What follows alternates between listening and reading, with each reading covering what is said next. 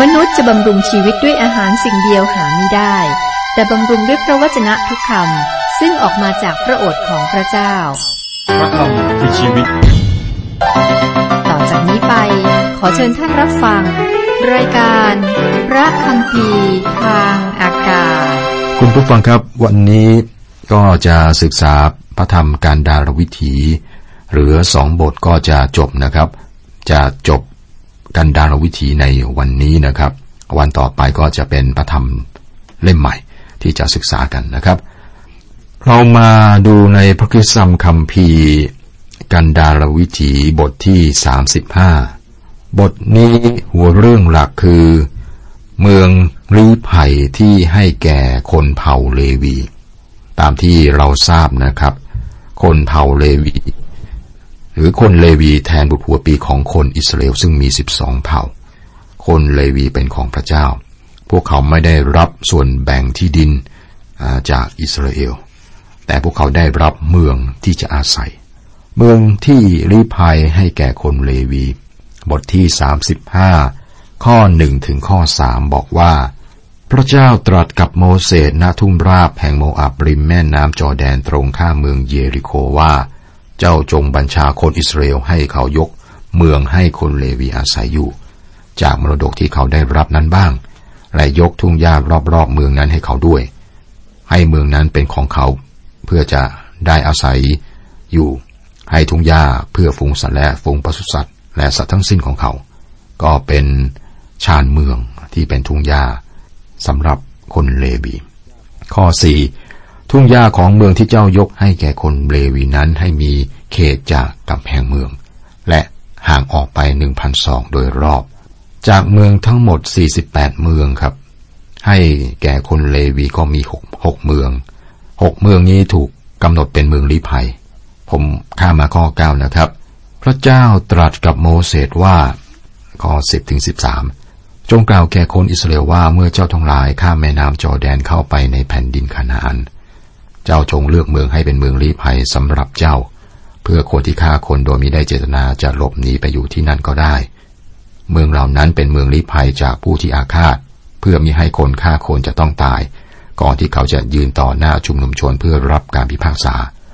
และเมืองที่เจ้ายกไว้นั้นให้เป็นเมืองลี้ภัยหกเมือง คนเลวีต้องกำหนดเมืองแบบนี้สามเมือง ทางด้านตะวันออกของแม่น้ำจอแดน และก็อีกสามเมืองทางอ่าด้านตะวันตกของแม่น้ำจอแดน ผู้ที่ฆ่าคนโดยไม่เจตนา ก็หนีไปที่เมืองลีภัยนะครับ ในเมืองนี้ก็จะช่วยเขาพ้นจากฝูงชนหรือว่าญาติพี่น้องที่แค้นอาจจะฆ่าเขาในตอนนั้น มีเวลาอาสอบสวนแล้วก็พิพากษาที่ยุติธรรมภายหลังครับ ผมข้ามไปข้อ 25 ครับ ให้ชุมนุมชน ช่วยผู้ฆ่าให้พ้นจากมือผู้อาฆาต ให้ชุมนุมชนพาตัวเขากลับไปถึงเมืองลีภัย ซึ่งเขาได้หนีไปอยู่นั้น ให้เขาอยู่ที่นั่นจนกว่าปรหิตใหญ่ผู้ได้ถูกเจิมไว้ด้วยน้ำมันบริสุทธิ์ถึงแก่ความตาย สังเกตนะครับ การคุ้มครองของเมืองลีภัยไม่ได้มีไว้สำหรับฆาตกรที่จงใจนะครับ ข้ามไปข้อ 30 ผู้ใดฆ่าเขาตายให้ประหารชีวิต ผู้ฆ่าคนนั้นเสีย ตามปากของพยาน แต่อย่าประหารชีวิตผู้ใดด้วยมีพยานปากเดียว พระเจ้าให้เหตุผลสำหรับคำสั่งนี้ ข้อ 33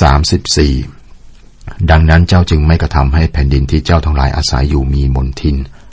เพราะว่าโลหิตทำให้แผ่นดินเป็นมนทิน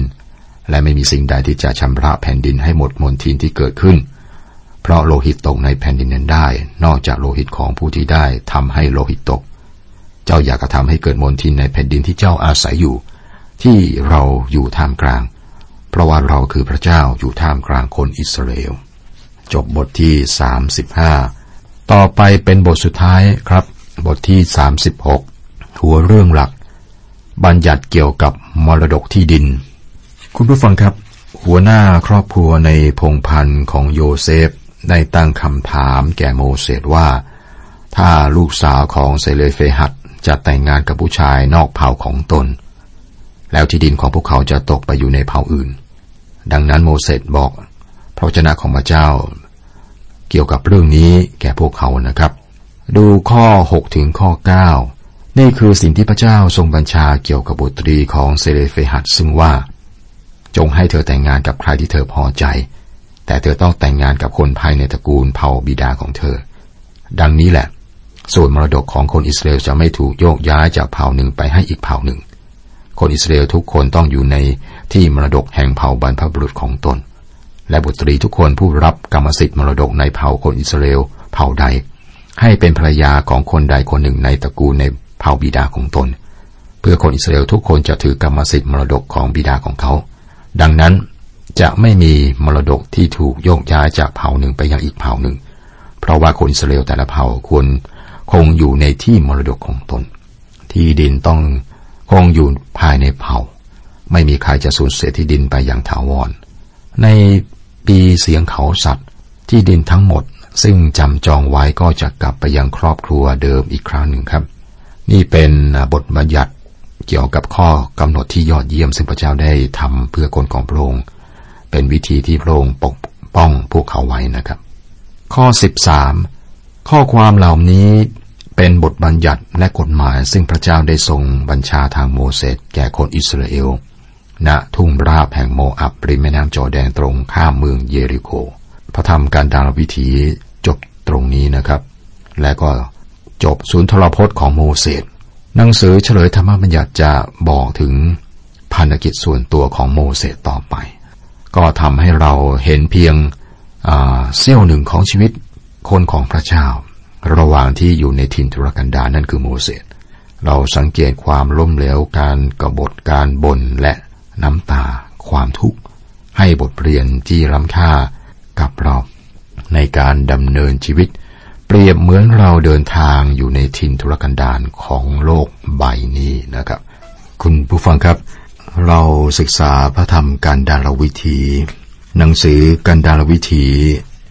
เรียกในพระคัมภีร์ แปลฉบับภาษากรีก แปลว่าคณิตศาสตร์ ชื่อนี้ก็มาจากการนับจำนวนคน ในบทที่หนึ่งและก็บทที่ 26 นับจำนวนคนอิสราเอลที่อพยพจากการเป็นทาสในอียิปต์นะครับ นับครั้งแรก บทที่หนึ่งและครั้งที่สองบทที่ยี่สิบหกก็จึงได้ชื่อว่าคณิตศาสตร์ ฉบับภาษากรีกนะ ลว่าคณิตศาสตร์ออกเสียงว่าอาริสมอย กันดารวิถีดำเดิมเรื่องต่อจากที่จบไว้ในประธรรมอพยพ เป็นหนังสือเล่มที่สี่ของหมวดเบญจบันซึ่งมีห้าเล่มนะครับ เล่มแรกคือพระธรรมปฐมกาลเกี่ยวกับการทรงสร้างของพระเจ้า การทำบาปของมนุษย์คนแรก และการเริ่มต้นของหลายสิ่ง มีการเริ่มต้นอิสราเอล ซึ่งตอนนั้นไม่ได้ยังไม่ได้เป็นอาชาติ แต่เป็นครอบครัวที่ขยายเติบโต แล้วก็โยกย้ายไปอาศัยที่อียิปต์เพื่อหลีกหนีหรือว่าเรียกว่าเกิดการกันดานอาหารนะก็เลยไปตั้งรกรากในอียิปต์นะครับ นั่นคือปฐมมการเล่มที่สองคืออุปยพ ก็เป็นเรื่องของอิสราเอลซึ่งเติบโตขยาย ผ่าพันธุ์กลายเป็นชาติอยู่ในอียิปต์และก็เป็นทาสเราศึกษา พบพวกเขาเป็นทาสทำอิฐในอียิปต์แล้ว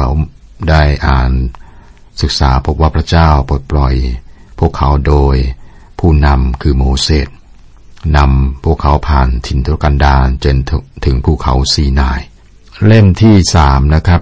ก็คือเลวีนิติ เราศึกษาพบคนอิสราเอลในช่วงเวลาที่ ภูเขาซีนายเมื่อพระเจ้าประทานธรรมบัญญัติและเต้นนัดพบ พระเจ้าทรงเรียกพวกเขามาหาพระองค์และบอกพวกเขาว่าจะมาหาพระองค์ได้อย่างไร เล่มที่สี่คือกันดารวิธีที่เราศึกษาไปนะครับ เราอ่านศึกษาพบว่าอิสราเอลออกจากภูเขาซีนาและเดินทางไปคาเดตบาลาเนียหลังจากล้มเหลวที่คาเดตบาลาเนีย พวกเขาก็เริ่มต้น จนกระทั่งคนชั่วอายุนั้นได้ตายในถิ่นทุรกันดาร ช่วงเวลาที่เดินทางนั้นก็เป็นเรื่องราวความทุกข์ยากแสนสาหัส เส้นทางของโศกนาฏกรรม และเรื่องของการพัดลงนะครับ นี่คือเล่มที่สี่เล่มที่ห้าคือเฉลยธรรมบัญญัติ นี่รวมกันที่เรียกว่าหมวดเบญจบันเขียนโดยโมเสสหัวเรื่องหลักของการดาลวิธีนะครับ คือความก้าวหน้าของนักเดินทาง เป็นชื่อที่เหมาะสมสำหรับหัวเรื่องหลัก เราพบการเดิน การวนเวียนการทำงาน การสงคราม ได้เห็น และการนมัสการของนักเดินทาง นี่เป็นคู่มือการเดินทางในโลก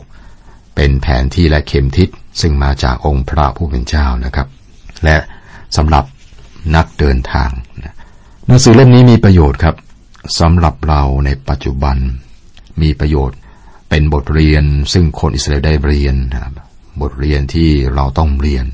และนี่เป็นเหตุผลที่พระเจ้าบันทึกเรื่องนี้สำหรับทุกคนนะครับ ผู้เขียนนั้นคือโมเสสโมเสสเขียนหนังสือห้าเล่มแรกที่เรียกว่าเบนจบัน พระคัมภีร์เรียกว่าเพนเตตุนหรือว่าเบนจบัน ซึ่งแปลว่า หนังสือห้าเล่ม เขียนโดยโมเสสเบนจบานถูกเรียกอีกชื่อหนึ่งว่าธรรมบัญญัติครับ คุณผู้ฟังครับ น่าสนใจว่า การเดินทางในถิ่นทุรกันดารของอิสราเอล ระยะทางจากภูเขาซีนายซึ่งเป็นการเริ่มต้นนะถึงคาเดตบาลาเนียนั้น เส้นทางประมาณ 150ถึง200 ไมล์ ใช้เวลาเดินทางทั้งสิ้นนะครับ 11 วัน จากเฉลยธรรมบัญญัติบทที่หนึ่งข้อ 2 นะครับ พวกเขาใช้เวลา 30 วันที่เคปโรน และใช้เวลาถึง 40 ปีนะครับ แทนที่จะเป็น40วัน เพราะว่าการเดินทางของพวกเขานี่ไปไม่ถึงเนื่องจากหลงทาง ถ้าไม่หลงทางนี่ก็ไม่กี่วัน ที่หลงทางเนื่องจากว่าพวกเขาปฏิเสธที่จะเข้าไปในแผ่นดินแห่งพระสัญญา เรียกว่าไม่ได้ก้าวหน้าเลยหลังจากออกเดินทางที่คาเดตปาราเนีย ในช่วงท้ายของการดารวิธีนะครับ การเดินทางของพวกเขา เขากลับมาจุดเดิม คือคาเดตปาราเนีย เหมือน คนเดินหลงทางในป่านะครับ หาทางออกไม่เจอ เดินหาไปหามานะครับ กลับมาที่เดิมฉันใดก็ฉันนั้น ในกรณีของอิสราเอลนะครับ เพราะอะไร สาเหตุก็คือการไม่เชื่อฟังองค์พระผู้เป็นเจ้านะครับ นี่ก็เป็นบทเรียนที่น่าสนใจ ระหว่างการทำสมโนครัวครั้งแรกในบทที่หนึ่งและก็ครั้งที่สองในบทที่ 26 เราพบประวัติศาสตร์ของพระเจ้าในการเดินทางของอิสราเอลในทินทุรกันดารนะช่วงเวลาประมาณ 38 ปี 10 เดือน เริ่มต้นด้วยการเคลื่อนย้ายของเต็มแรกหลังจากที่ได้พระพาแล้ว นี่ก็ให้บทเรียนนะครับ